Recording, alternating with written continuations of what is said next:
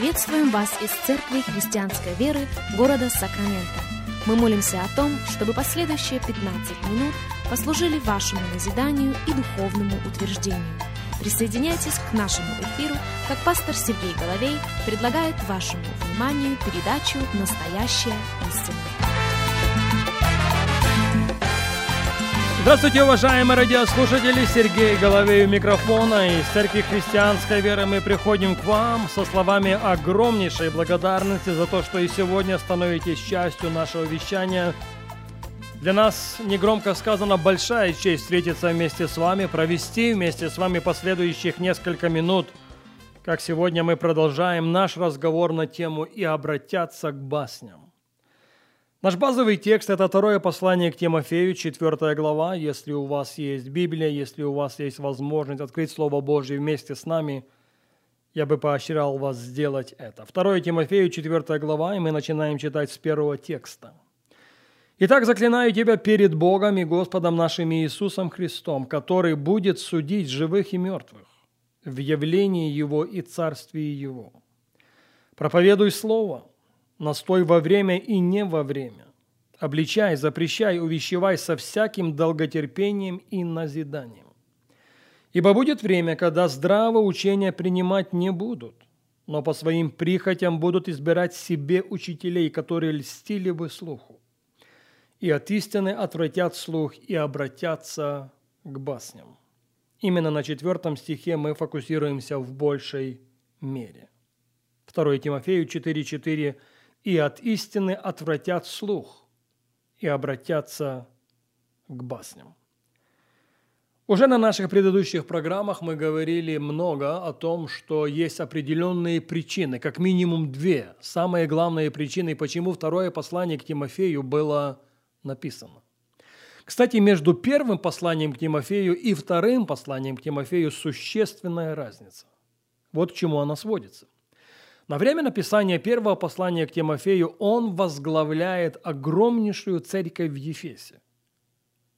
Большую и растущую, сильную и влиятельную.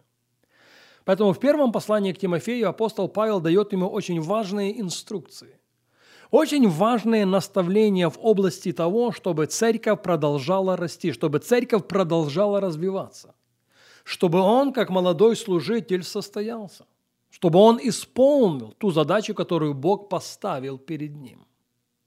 На время же написания второго послания к Тимофею церковь в Ефесе переживает упадок. В жизни самого Тимофея имеют место определенные процессы. И апостол Павел по-настоящему обеспокоен этим. Помните, он пишет это послание из тюрьмы. Он дает себе отчет на время написания этого послания, что его течение приходит к концу. Его забег может прерваться в любую минуту. И он использует это время по максимуму для того, чтобы поддержать Тимофея, чтобы ободрить его, не скрывая при этом своей обеспокоенности. Его обеспокоенность прописана в первой главе. Тимофей, я воспоминаю о тебе в молитвах день и ночь. Тимофей, я не забыл о твоих слезах. Тимофей, я привожу на память нелицемерную веру, которая прежде обитала в бабке твоей Лоиде и матери твоей Евнике. Я, кстати, уверен, что она и в тебе. И именно по этой причине, Тимофей, я поощряю тебя, чтобы ты возгревал дар Божий чтобы ты возгревал дар Божий, который в тебе через мое непосредственное рукоположение. Тимофей, Бог дал нам дух небоязни. Бог дал нам дух силы, любви и целомудрия. Поэтому не стыдись свидетельства Господа нашего Иисуса Христа. Кому он обращается, позвольте спросить еще раз? К пастору церкви, к служителю Евангелия. И он говорит ему, не стыдись свидетельства Господа нашего Иисуса Христа, не стыдись меня, узника Его, страдай с благовестием, силою Бога. Но я полагаю, что в равной мере есть и вторая причина для написания такого послания. Она сводится к внешним факторам. Доказательство этому мы находим в 4 главе, 2 Тимофею, 4 глава, 21 стих. «Постарайся прийти ко мне до зимы». Уже замечено было, и замечено было неоднократно, что многие исследователи Священного Писания полагают, что это заявление ничего общего не имеет со временем года. Это заявление имеет отношение к духовному состоянию, к изменяющемуся духовному климату. Апостол Павел усматривает приближение зимы. И он хочет предупредить Тимофея об этом. Пожалуйста, сделай все, что ты можешь сделать для того, чтобы увидеть меня, прежде чем зима придет. И по сути наш базовый текст кстати, взятый из 4 главы 2 послания к Тимофею, это некие указания на то, что представляет из себя мертвящая душу зима. Начинаем из первого стиха 4 главы 2 послания к Тимофею. «Я заклинаю тебя перед Богом и Господом нашим Иисусом Христом, который будет судить живых и мертвых в явлении Его и царствии Его». Один из признаков стремительно приближающейся зимы – это полностью пренебреженное послание о том, что Бог – это праведный судья.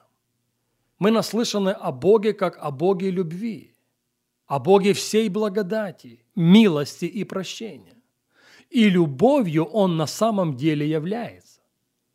Любовь – это не то, что Бог имеет, любовь – это то, кем Он есть.